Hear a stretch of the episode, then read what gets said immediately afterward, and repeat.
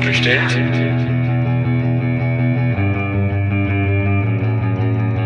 Ist so bestellt?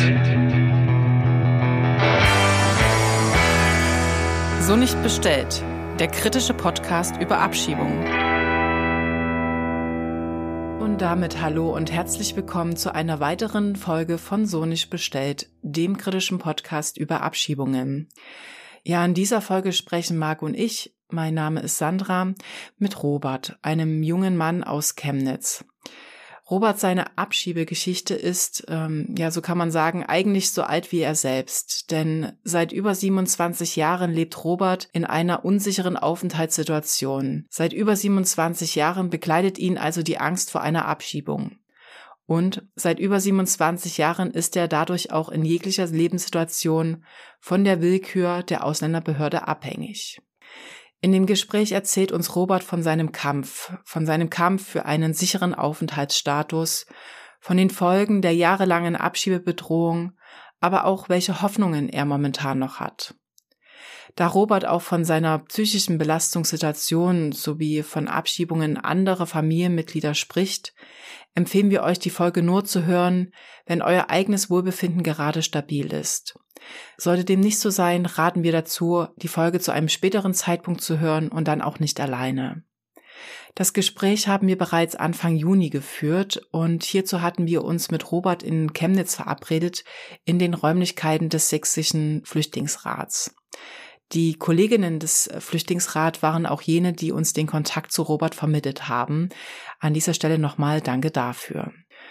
Da Robert aus den vergangenen 27 Jahren relativ viel zu erzählen hat, wollen wir nun gleich das Gespräch abspielen. Und das Erste, was wir Robert gefragt haben, ist, Robert, wo kommst du gerade her? Ich komme gerade von der Markthalle her. Mhm. Ja, da habe ich meine Bewerbung abgegeben, weil ich vorhab, dieses Jahres noch mein äh, Fachabi äh, abzusolvieren. Mhm. Willst du gleich direkt da mal sagen, ähm, warum jetzt erst Fachabi? Ähm, ja, genau. Also eigentlich wollte ich arbeiten gehen, aber die Arbeit wird mir ähm, verweigert. Hm. Genau, von der Ausländerbehörde. Und deswegen habe ich mir gedacht, ähm, nichts tun ist es auf jeden Fall, wäre das Falsche.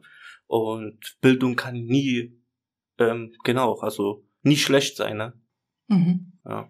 Willst du uns einfach mal was über dich erzählen? Also wir, wir kennen uns ja selber noch nicht so lange, also um genau zu sein, so vielleicht eine 20 Minuten. Ja, so ungefähr.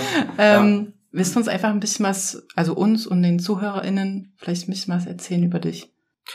Ähm, ja, also ich bin 1993 geboren mhm. in den Niederlanden, also Sandbodel, wenn es irgendwann schon was sagt, das ist eine Stadt in Holland.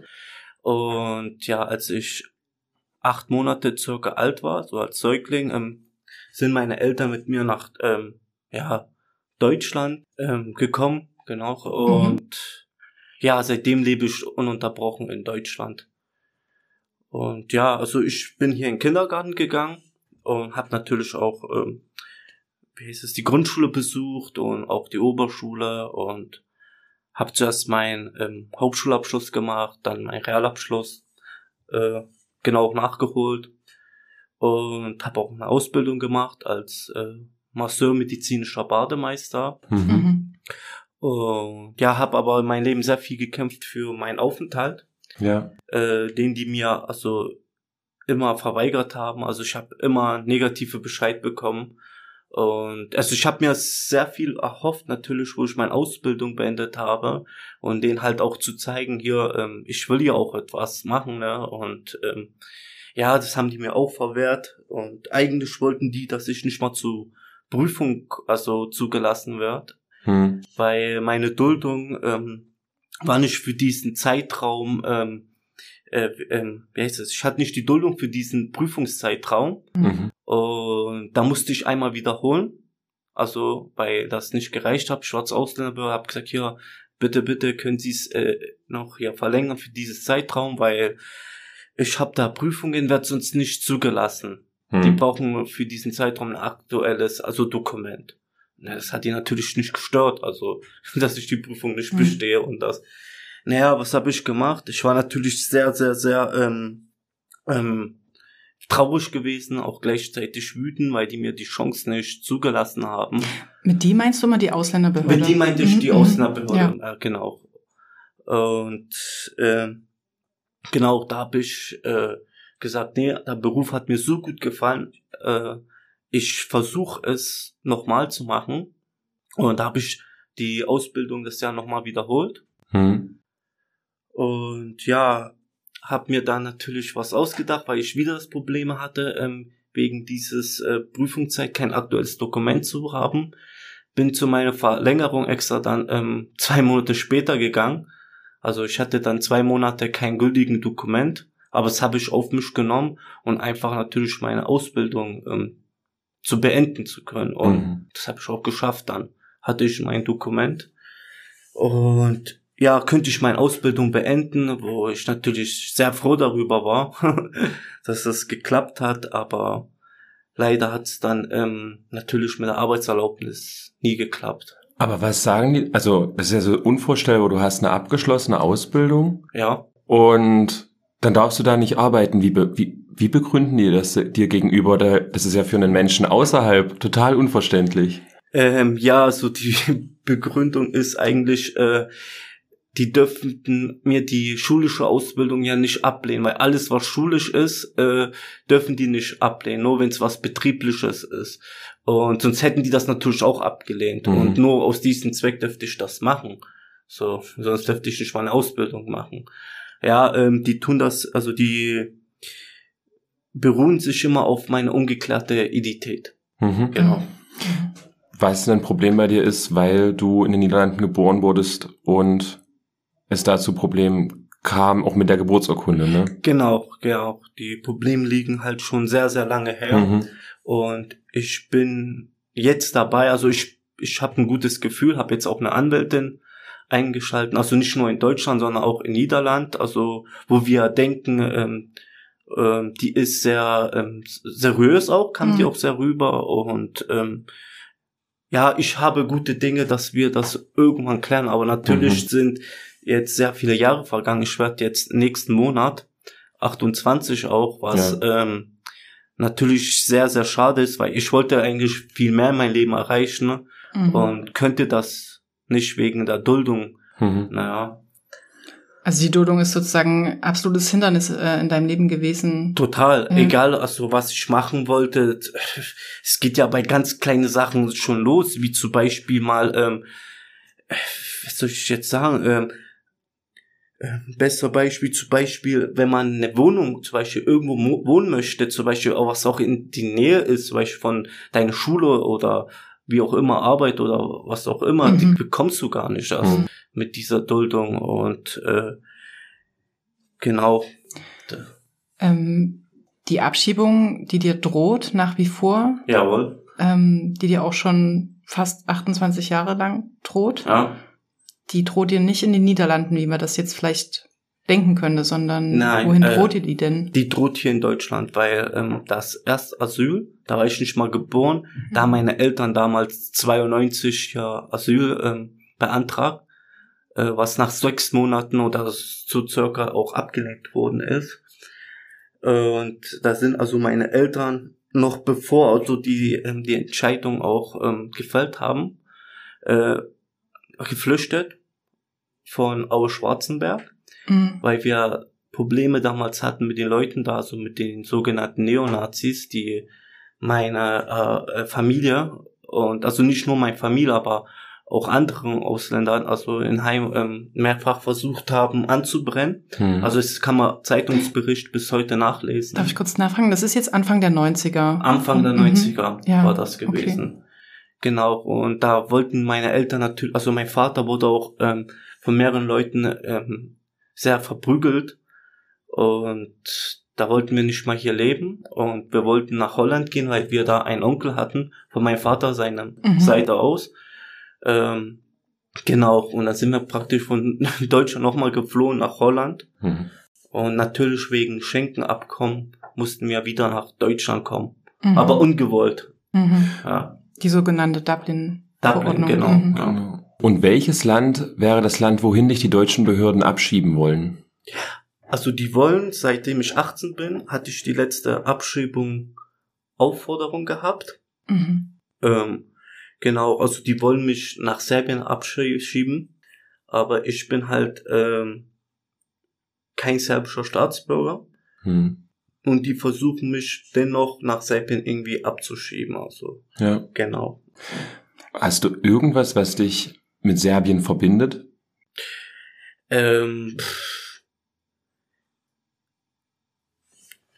eigentlich, ich habe gar nichts, was mich verbindet, weil ich bin hier geboren, ich kenne die Kultur, also ich habe hier meinen Freundeskreis, äh, vielleicht außer mein Aussehen vielleicht, sonst habe ich, ähm, also ich selber fühle mich also jetzt nicht als äh, serbisch oder so, ich fühle mich als Deutscher, weil ich ähm, mein ganzes Leben halt hier schon bin und im Kindergarten oder äh, in der Grundschule wurden wir also uns immer gesagt, dass wir alle gleich sind. Und ja, später musste ich halt was anderes erfahren. Ja. Kannst du das beschreiben, dieses Gefühl des, des Erfahrens? Ja, also, ähm, also das, das war natürlich so, als dem ich so zwölf Jahre alt wurde, also zwölf Jahre genau geworden bin, äh, ging das also auch in der Schu Schule halt schon dann los, ne? Also, ähm, ja, also man wurde halt äh, ausgegrenzt von den älteren, äh, so Neunklässler oder so auch Zehntklässler, weil ich war damals in so einer Gesamtschule, ging bis Mhm. zehnte Klasse. Und ja, halt ausländisch, also alles, was man sich vorstellen kann. Also es wurde damals so ein Türkenkreis gemacht, also da waren zehn Leute oder so um mich und ja, da wurde man halt hin und also so hin und her geschubst und getreten ne? und das war jeden Tag so. Also, aber ich habe meine Du Eltern wurdest da hin und her ja, geschoben. genau. Und ähm, oder halt äh, das das äh, man läuft halt ganz normal rum, man macht also gar nichts und auf einmal ähm, wird man halt äh, beleidigt, was so mit eigentlich alles, was man sich so vorstellen kann. Hm. Wenn du dir das aussuchen könntest, würdest du dann überhaupt hier bleiben, auch in dieser Stadt oder auch generell in Sachsen, Deutschland? Also ich, ich, ich sag mal so, mittlerweile ist es für mich ähm, leider wie so eine Hassliebe geworden. Also, weil ähm, ich, ich, ich kenne halt nur das Land, ne? Also, und fühle mich halt so, weil ich bin halt mit der Kultur also auch verwurzelt. Ne? Und ja, also ich habe halt nicht gute Erfahrungen in Sachsen ge gesammelt, aber ich muss sagen, ähm, ich habe auch gute Erfahrungen gesammelt, also mehr schlechter als gute, aber die gute gibt mir immer Kraft und Hoffnungen, also und dass ich sagen kann, es wird besser. Es Mhm. ist ja auch ein bisschen besser geworden. Ne? Hm. Ah, Kannst du das für unsere Zuhörerinnen vielleicht beschreiben, so was ein Menschen, der in Illegalität lebt, ähm, ständig von Abschiebung bedroht ist, was, was einem da Hoffnung gibt, was man Positives erleben kann? Also positiv habe ich erlebt, also mein Freundeskreis, also ich habe halt äh, viele deutsche Freunde auch, weil ich halt so aufgewachsen bin. Und naja, die geben mir halt Kraft, sagen, hier, das, das ist halt nicht so. Und ja, die ähm, andere Leute verstehen das halt manchmal nicht. Und die können sich halt selbst äh, das nicht verstehen, die sagen ja alle zu mir, du bist ja ein Deutscher, du redest halt so perfekt oder so. Oder oder am Telefon manche, die haben also erst nachdem die mich gesehen haben, die haben gesagt, wir haben, wir haben gedacht, wir hatten es mit einem Deutschen zu, also soll das Mhm. wir sagen oder so. Und ähm, ja, das gibt mir die Kraft. Ähm, sowas, genau.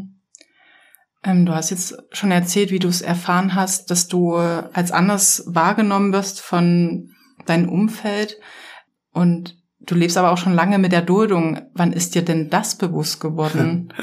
Das ist mir zuerst mal bewusst geworden, wo wir eine Klassenfahrt machen wollten, was eine Duldung wirklich bedeutet. Hm. Das war, ich weiß nicht, welche Klasse das war, siebte oder achte.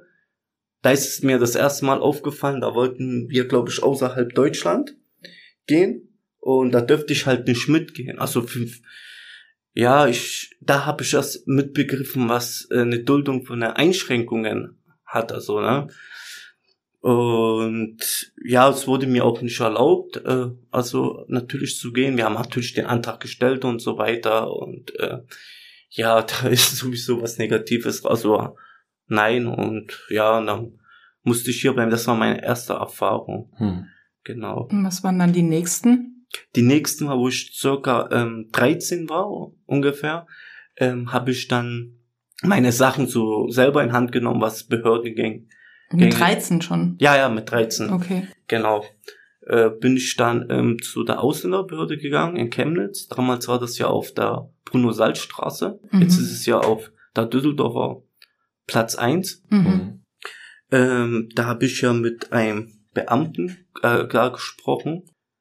Ja, und da habe ich den gefragt, was kann ich denn tun oder was muss ich denn tun, um endlich mal hier mal einen Aufenthalt zu bekommen. Ich habe gesagt, äh, ich habe ja auch irgendwann meine Schule beendet, ich will mal eine Ausbildung machen und also auf jeden Fall was aufbauen. Und da hat er zu mir gesagt, eiskalt, ähm, ja, da mussten sie hier äh, eine deutsche Frau heiraten. Das war seine Aussage.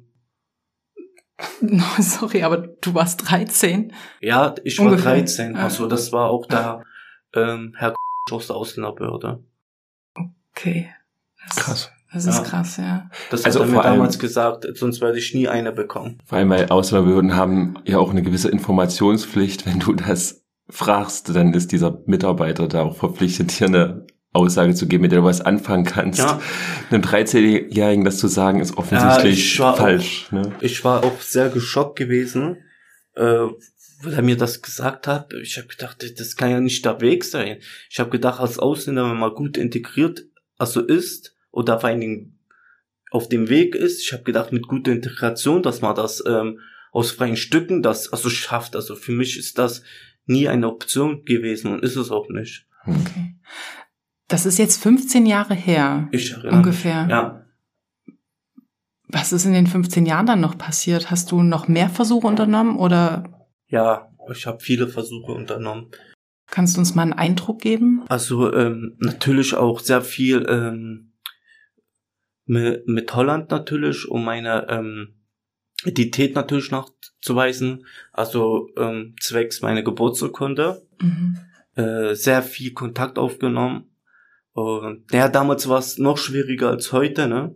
Ähm, naja, erstens eine andere Sprache zu sprechen die Verständigung. Also das war ja Englisch, also wir haben auf Englisch geredet. Also ich habe mir natürlich auch Hilfe geholt. Mhm. Und ja, wir, s- äh, ja, wir sind halt nicht immer so weit gekommen. Also ähm, wir haben immer ein bisschen was, ähm, ja, wie, äh, wie soll ich das sagen? Ähm, wir haben halt ni- nicht das geschafft, was wir eigentlich schaffen wollten, weil das halt äh, viel zu schwer ist und mein Fall halt auch jetzt äh, viel komplex ist mit den Jahren. Mhm. Ja, die Geburtsurkunde also wiederherzustellen. Genau.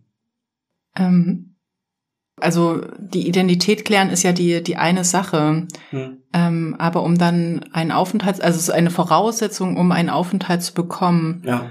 Ähm, hast du da jetzt noch mal was versucht? Also du hast jetzt von der Ausländerbehörde den Hinweis bekommen, dass Eheschließung eine Möglichkeit wäre. Äh, es gibt ja noch so ein paar andere Optionen mit Arbeit und so über Umwege. Genau. Hast du da noch mal was Konkretes unternommen? Jawohl. Also das, das letzte Mal habe ich vor fünf Monaten Mhm. was äh, versucht. Also ich hatte eine gute Arbeit in Aussicht, also wo ich relativ auch gut verdienen wurde, also ja und äh, halt auch endlich mal Steuern zahlen be- also kann, Mhm. weil äh, die machen mich ja seit 27 Jahren abhängig, was ich nicht will. Ja. Mhm. Ich habe dir mehrmals gesagt, Leute, ich bin ein gesunder Mensch, ne, körperlich sowie geistlich. Ich kann selber äh, für mich aufkommen, also arbeiten gehen. Warum zwingt ihr mich, Mhm. also hier in so ein also Sozialfall, also quasi Mhm. eigentlich Mhm. zu werden? Genau, also vor fünf Monaten haben die das letzte Mal mir meine Arbeitserlaubnis ähm, abgelehnt, weil die, der Grund war der Hammer natürlich, weil die gemeint haben, vor zehn Jahren, als dem ich 18 Jahre geworden bin, ähm, habe ich mich nicht sofort um meine Papierkram gekümmert, sondern erst drei Monate danach. Genau, oder vier Monate danach. Mhm. Genau, weil ab 18 bin ich ja ähm, selbst für mich verantwortlich. Davor was meine Eltern gewesen, beziehungsweise meine Mutter. Weil mein Vater haben die psychisch, also der war sehr stark Schizophrenie, also erkrankt Mhm. wurden hier in Deutschland. Vor allen Dingen, was dann noch passiert ist, halt mit den Neonazis und so und den Heim, das hat dem wahrscheinlich nochmal den Rest gegeben Mhm. und haben die den so schwer krank abgeschoben. Ja, und Heißt, du bist auch getrennt von deinem Vater aufgewachsen? Die Familie war dann getrennt? ja, ja, Ja. so seit ungefähr äh, zehnten Lebensjahr. Mhm. Genau. Ja. Da, also, als Mhm. du zehn warst, wurde dein Vater nach Serbien abgeschoben und du mit deinen Geschwistern und deiner Mutter, ihr seid in Deutschland geblieben. Richtig, so ungefähr mit zehn, elf Jahren. Okay. Und euch hat aber nach wie vor auch eine, eine Abschiebung gedroht in der Zeit? Also mir droht immer noch eine Abschiebung. Der gesamten Familie, meinte ich jetzt. Äh, nee, also das ist äh, ganz komplex. Also, ähm, also meine Mutter hat einen unbefristeten Aufenthalt, Mhm. meine anderen zwei äh, Schwestern auch und mein anderer Bruder.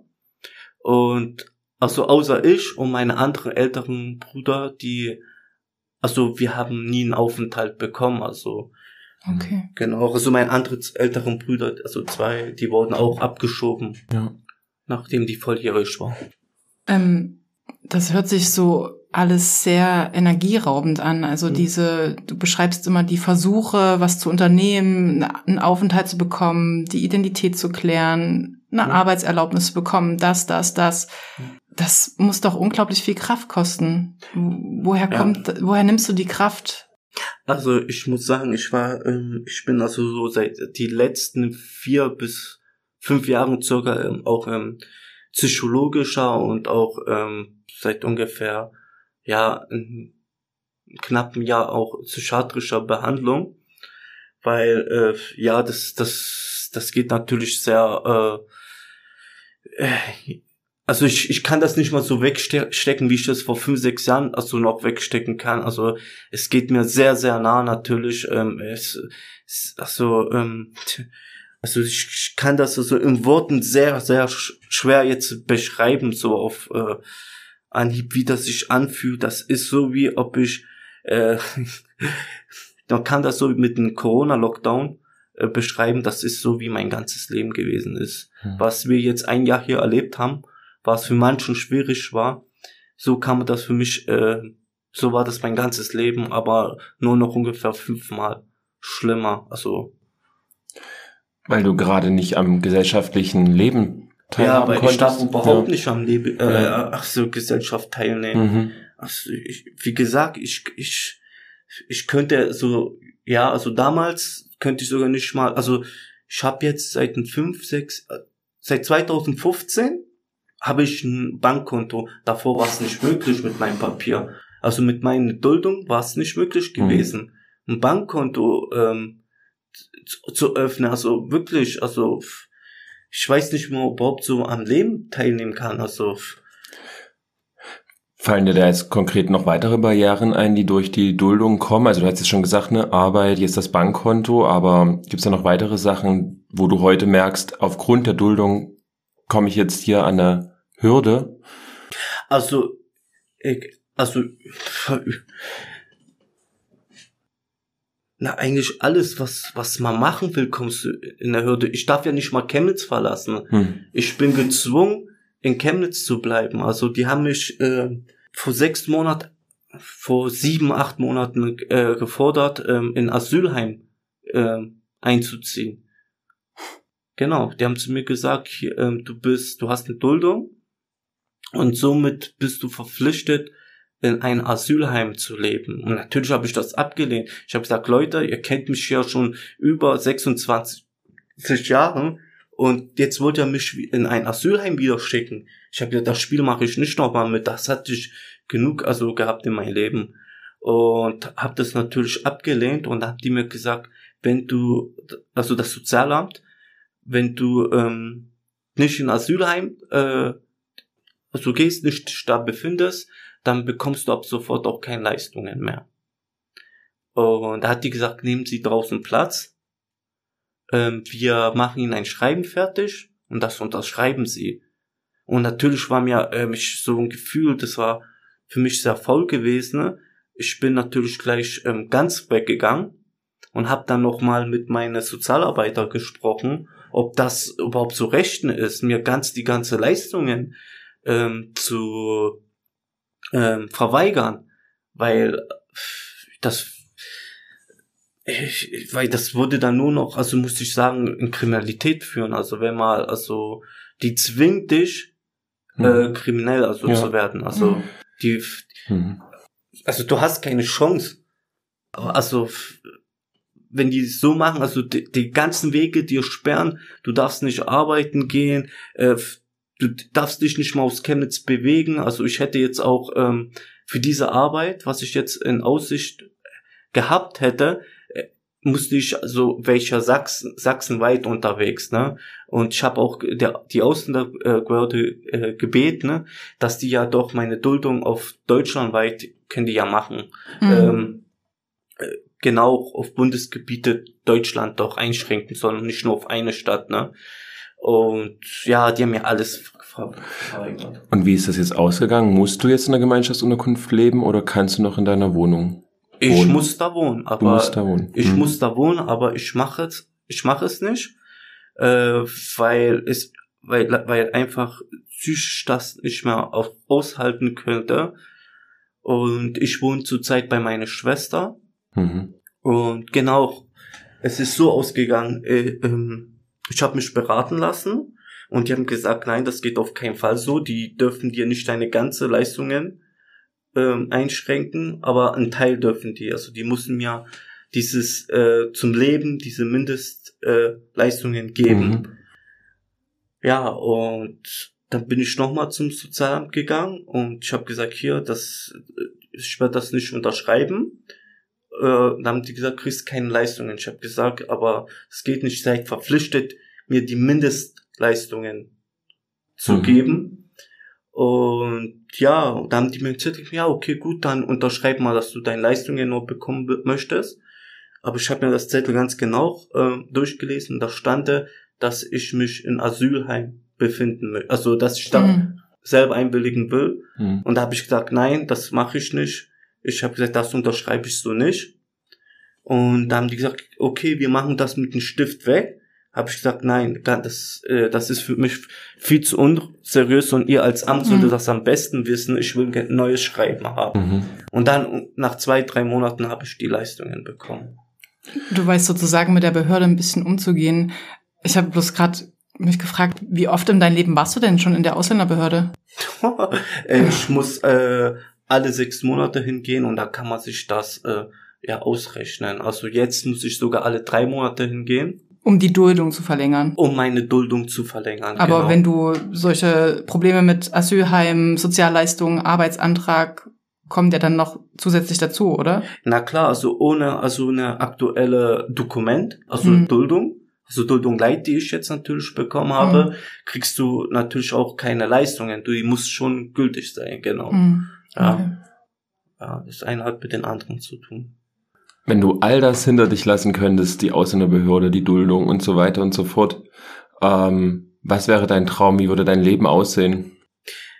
Die kann, boah, das wäre so, ich wäre wahrscheinlich von Montag bis Freitag arbeiten. Äh, Wochenende wahrscheinlich mit meiner Familie, wenn schönes Wetter ist, wie heute, am, am Grillen oder so, ein bisschen das Wochenende ausklingen lassen.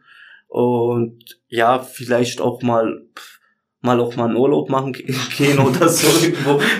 ja, weil ich kenne das ja alles nicht. Die Ja. haben mich ja ähm, 27 Jahre ja hier eingesperrt darf mich ja nicht bewegen. Also wenn ich also jetzt mal sogar in eine andere Stadt mal gehen will, zum Beispiel nach Fleur, muss ich mir ein, also eine Erlaubnis holen Hm. und auch drei Wochen vorher, also vier Wochen, einen Monat davor. Hm. Ähm, du hast jetzt schon erzählt, dass äh, dein Vater abgeschoben wurde und deine zwei anderen Brüder. Hast du die Abschiebungen miterlebt? Die unmittelbar oder? Ja, ja, also ähm, einen habe ich auf jeden Fall ähm, miterlebt. Wie das war, also das war so ganz schlimm gewesen. Also die sind gekommen bis 6 Uhr früh, hat's dann laut also geklopft, also man vielleicht zwei Streifenwagen auch da gewesen, zehn Leute ungefähr.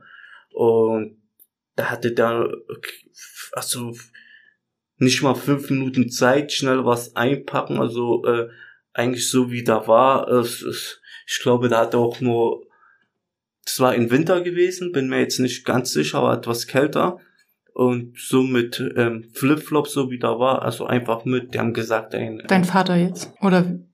äh, nee, Mhm. von, von meinem Bruder. Mhm. Mhm. Genau, so war das, genau damals. Und haben gesagt, ja, dein Flieger kommt, wir haben keine Zeit. Also wie so ein Sack ähm, Müll, also einfach. Und dein Bruder war da gerade 18 geworden, oder was? Genau, Ja. Hm. mit Volljährigkeit. Und kannte der Serbien? Nee, nee, also der hat mir ja erzählt, äh, die, das erste Jahr hat er sich da mit den Behörden vor allem ähm, auf Englisch äh, unterhalten, Warum auf Englisch? weil er nicht, nicht die Sprache könnte. Also da kennt er nicht Serbisch, da war genauso sein ganzes Leben in Deutschland gewesen. Also für ihn war das äh, Land sehr fremd gewesen. Habt ihr zu Hause kein Serbisch gesprochen? Äh, mein, also so mit acht Jahren hat meine Mutter gesagt, um die deutsche Sprache und Kultur besser äh, äh, kennenzulernen und da besser voranzukommen, wäre es besser, dass wir dann äh, nicht mehr so Serbisch reden. ne? Mhm. Und ab denen hab, haben wir auch nicht mehr Serbisch geredet und dann nur noch Deutsch geredet und somit, und ich hatte ja nur noch, also deutsche Freunde Umkreis, also nur noch Deutsch wurde geredet und somit habe ich auch die serbische Sprache verlernt. Mhm. Also ich spreche vielleicht nur noch zwei Prozent und das ist nicht viel, also mein Englisch ist sogar um viel besser. Hm. Okay, also dir wird es genauso ergehen wie dein Bruder, wenn sie dich jetzt abschieben. Ja, also würden. ich musste auf Englisch reden. Mhm. Okay. Genau. Was, also, wenn das passiert, was, was, ähm, also ich kann mir vorstellen, dass du dich mit den Gedanken schon ein paar Mal befasst Mhm. hast. Was sind denn deine Überlegungen? Wa- Was, was, wo würdest du jetzt als erstes hingehen?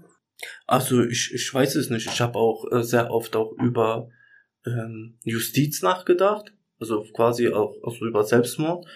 Ähm, weil Suizid ich, meinst du? Suizid, Mhm. genau, ähm, genau, ähm, weil ich finde, für mich macht das Leben irgendwie keinen Sinn. Also ich meine, äh, ich gehe jetzt Mitte 30, ich habe versucht, was aufzubauen. Also ich habe mich äh, versucht, genau so, wie man erwartet, hier äh, sich so auch zu verhalten.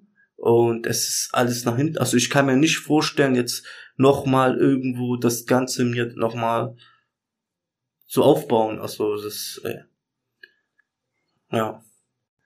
Das heißt, das, was du jetzt versuchst, ähm, das ist nochmal so, das ist nochmal so das letzte Stück Hoffnung. Das ist das letzte Stück Hoffnung. Und ich habe auch gesagt, das ist äh, auf jeden Fall, äh, weil das st strengt mich auch sehr an. Also ich, ähm, ja, ähm, bin halt sehr psychisch belastet davon, von den vielen Jahren, weil ich habe sehr viel selbst gemacht. Also wahrscheinlich so 80 Prozent, 20 Prozent hat mein, die Sozialarbeit natürlich überall äh, unterstützt und so weiter. Und das ist mir ja sehr stark auf, äh, ja, psychisch und körperlich, äh, Und du hast ja wahnsinnig viel aufgebaut, ne? wenn wir uns da so vor Augen führen, seit deiner Geburt im Prinzip ist das Problem mit der Identität und Mhm. du hast gegen alle Widerstände Schulabschlüsse gemacht Genau. und alles, ne? Dann ist das ja eigentlich voll die Voraussetzung, um durchstarten zu können im Leben und ja. habe ich mir auch immer so gedacht. Ich Ja. habe ähm, auch auf Antrag auf, ähm, ich weiß jetzt nicht, ob 25b das war oder sowas auf jeden Fall, Mhm. äh, wegen ja gute Integration und Ja. so weiter. Und das wurde mir alles abgelehnt. Auch, auch die ganzen Aufenthalte, die halt dazu, es gibt ja auch ein, zwei Aufenthalte, wo man auch geben kann halt, ne, wenn die Ausländerbehörde natürlich gewollt ist, nach denen ihren Spielraum ähm, eins auch zu geben. Ne? Mhm. Also, also ich meine, so gesehen, ich hätte auch seit zehn Jahren auch schon unbefristeten Aufenthalt bekommen können Ja. und lebe immer noch mit der Duldung, weil äh, die die sehen immer, also die nehmen immer das schlimmste Argument und so lehnen die das mein ganzes Leben au- äh, Mhm. ab. Also die für die ist das Menschenleben auch nicht wert, so wie ich das sehe. Ja. Auf keinen Fall, weil was war, also was ich vor allen Dingen, also von meiner äh, persönliche äh, Erfahrungen gesammelt habe und ich habe jahrelang, sogar zwei Jahrzehnte, fast zwei Jahrzehnte Erfahrung mit denen. Also die haben nichts irgendwas Positives gesehen. Mhm. Also nichts, also wirklich äh, gar nichts. Also nicht mal auch das Gefühl gehabt, äh, dass die äh, will ich sehen, wenn die sagen, okay, mach mal noch das oder versuch mal noch das, wenn es da nicht klappt, äh, dann Ja. kommen wir dir mal ein Stückchen entgegen. Ja. Haben die nicht gemacht. Ich musste erst vor circa drei Jahren äh, bin ich äh, mit einem Sozialarbeiter von mir ähm, äh, haben wir einen Termin oder sind wir zu einem Termin zur Bürgersprechstunde in Chemnitz gegangen. Damals Mhm. war es noch die Frau Barbara Ludwig. Die Oberbürgermeisterin. Genau, von Mhm. Chemnitz. Und halt sie vielleicht, äh, sie gebittet, um vielleicht äh, hier was, ob sie mir was helfen kann mit ihrem politischen Macht oder Instrument vielleicht, was sie da Mhm. hätte. Und ja, sie hat mir ein bisschen geholfen. Äh, also ich sag mal so, sie hat mir schon mal so weit geholfen, dass die Ausländerbehörde mit mir mal geredet hat. Also wirklich geredet Das ist hat. ja nett. Ja, also äh, da musste die die ähm, Vorsitzende, äh, ich glaube, das ist die Frau Die Leiterin. die, die Leiterin, Mhm. ich glaube, es ist die Frau Gertig, bin mir nicht sicher, ähm, sich Zeit nehmen, um mit mir also mal zu reden, Mhm. wie ich das klären kann. Mhm. Also erst vor drei Jahren haben die mir mal wirklich gesagt, äh, einen Fahrplan, wie ich das klären kann. Ne? Und natürlich ist das sehr schwierig. Also ich bin dabei und ich habe gute Hoffnungen, denke ich. und also, dass ich das irgendwann kläre. Aber die Abschiebung, die steht äh, immer noch im Vordergrund. Und auf jeden Fall, die ist noch da und es sieht auch nicht so aus, dass die unbedingt mich äh, also, ähm, wie sagt man so, das, das wird auf jeden Fall, ähm, meine Befürchtung ist sehr hoch, dass sie mich abschieben werden. Also, auch wenn ich meine Identität geklärt habe, dass die mich ähm, abschieben wollen. Mhm. Dennoch, auf jeden Fall.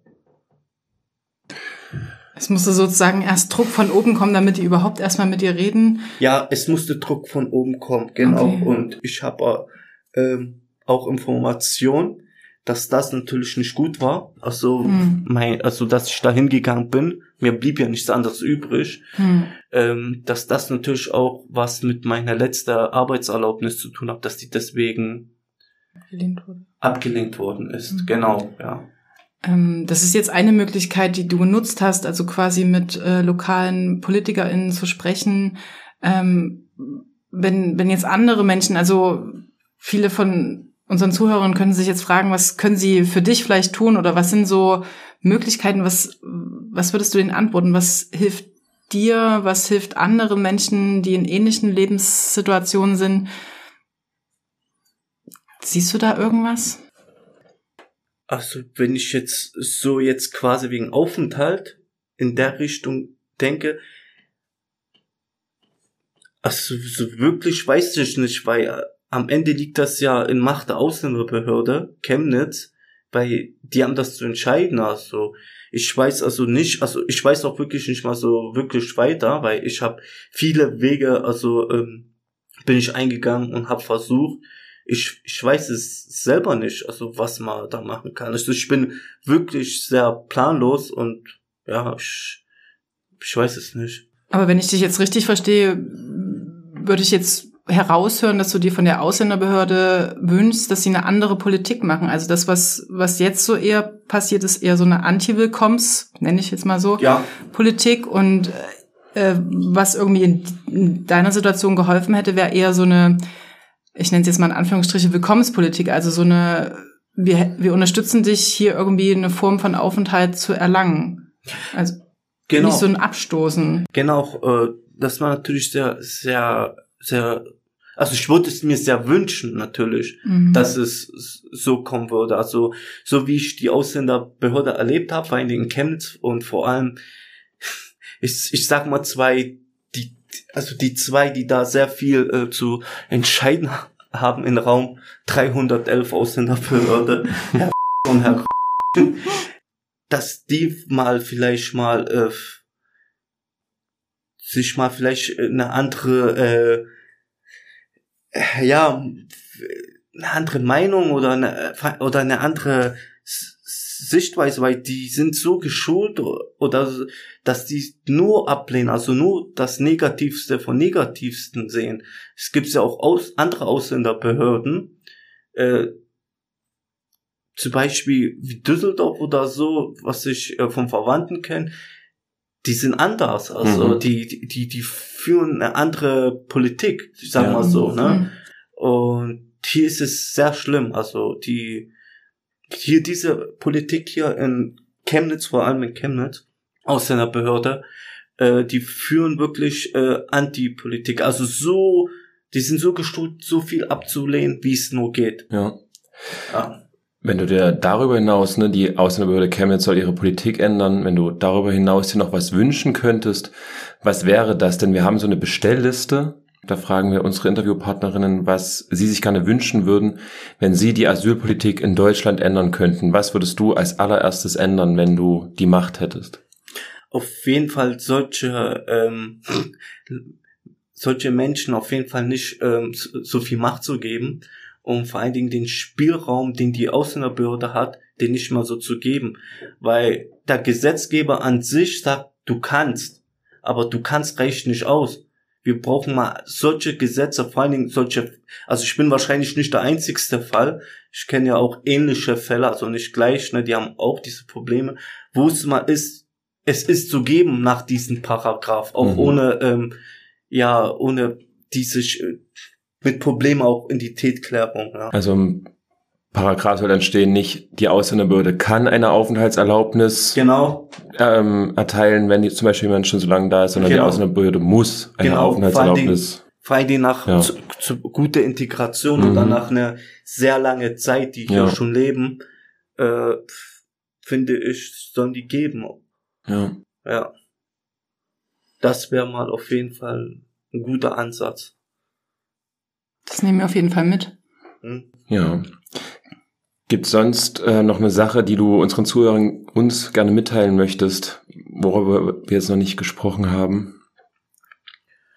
Ja, also ich äh, kann nur sagen, also vielleicht die Zuhörer, die vielleicht äh, sich irgendwie äh, auch angesprochen fühlen oder die sowas ähnliches äh, haben wie meine Situation, ähm, ich kann euch einfach nur am Herz legen, einfach ähm, weiter zu kämpfen und ähm, sich auf jeden Fall ähm, nicht von der Ausländerbehörde sich runterzukriegen lassen und ja immer seine Ziele, die man auch hat, äh, irgendwie so gut wie möglich die auch ähm, in die Tat umzusetzen, auch wenn die Ausländerbehörde natürlich sehr dagegen ist.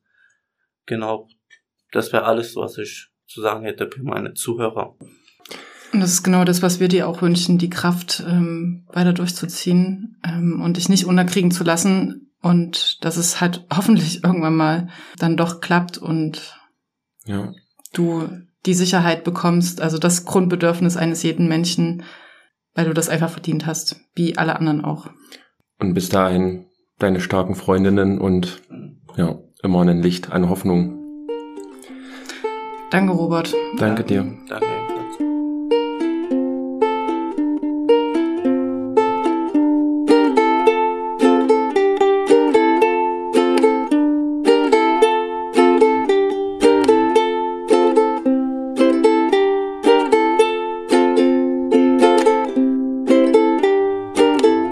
Ja, das war also der So nicht bestellt Podcast im Gespräch mit Robert aus Chemnitz. Nachdem wir die Mikrofone ausgeschaltet hatten, haben wir noch ein ganzes Weich mit Robert quatschen können.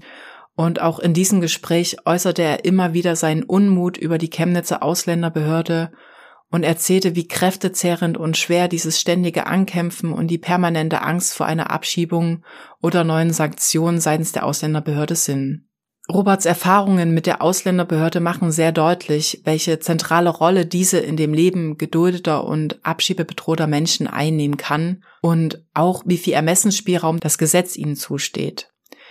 Und die Erfahrungsberichte von Robert mit seiner Ausländerbehörde reihen sich auch ein in die Beobachtung, die wir in unserer eigenen Beratungspraxis machen.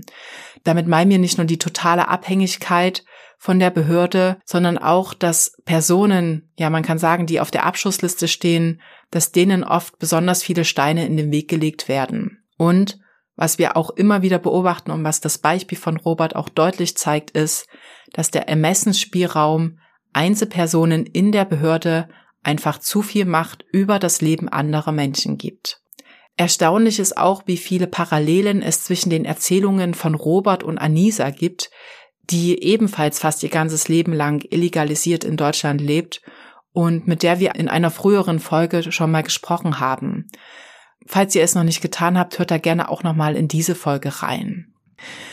Kurz vor der Veröffentlichung dieser Folge haben wir noch mal Kontakt mit Robert gehabt und er meinte, dass sein Status nach wie vor ungeklärt wäre, weil er immer noch auf die Geburtsurkunde aus den Niederlanden warten würde. Auch gehe es ihm gesundheitlich nach wie vor nicht unbedingt besser und er ist weiterhin auch deswegen in psychiatrischer Behandlung. Doch wie auch im Gespräch zeigt er sich nach wie vor kämpferig und meint aktuell sein Fachabitur nachholen zu wollen. Wir möchten Robert an dieser Stelle nochmal ganz doll für seine Gesprächsbereitschaft und seine Offenheit danken und ihn eigentlich seine eigenen Worte mit auf den Weg geben, nicht aufgeben und nicht von der Ausländerbehörde unterkriegen lassen. Natürlich werden wir euch als Zuhörerin weiterhin versuchen, auf den Laufenden zu halten, im Fall, dass es bei Robert Neuigkeiten gibt. Und zum Abschluss möchten wir uns bei euch fürs Zuhören bedanken. Helft uns dabei, die Folge mit Robert sowie den Podcast allgemein bekannter zu machen. Das könnt ihr natürlich, indem ihr den Podcast an Mitmenschen weiterleitet oder die Folgen in den sozialen Medien teilt. Folgt uns natürlich auch auf Twitter, Instagram und Facebook, denn dort informieren wir nicht nur über die neuen Folgen, sondern natürlich auch, wenn es andere Neuigkeiten aus Sachsen zum Thema Abschiebungen gibt.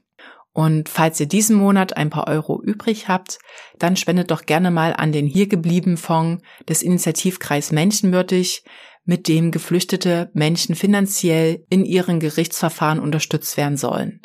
Alle Infos dazu in den Shownotes. Und damit verabschieden wir uns. Bis zum nächsten Mal. Paragraph 1 Asylgesetz. Bleiberecht für alle. Nicht so bestellt.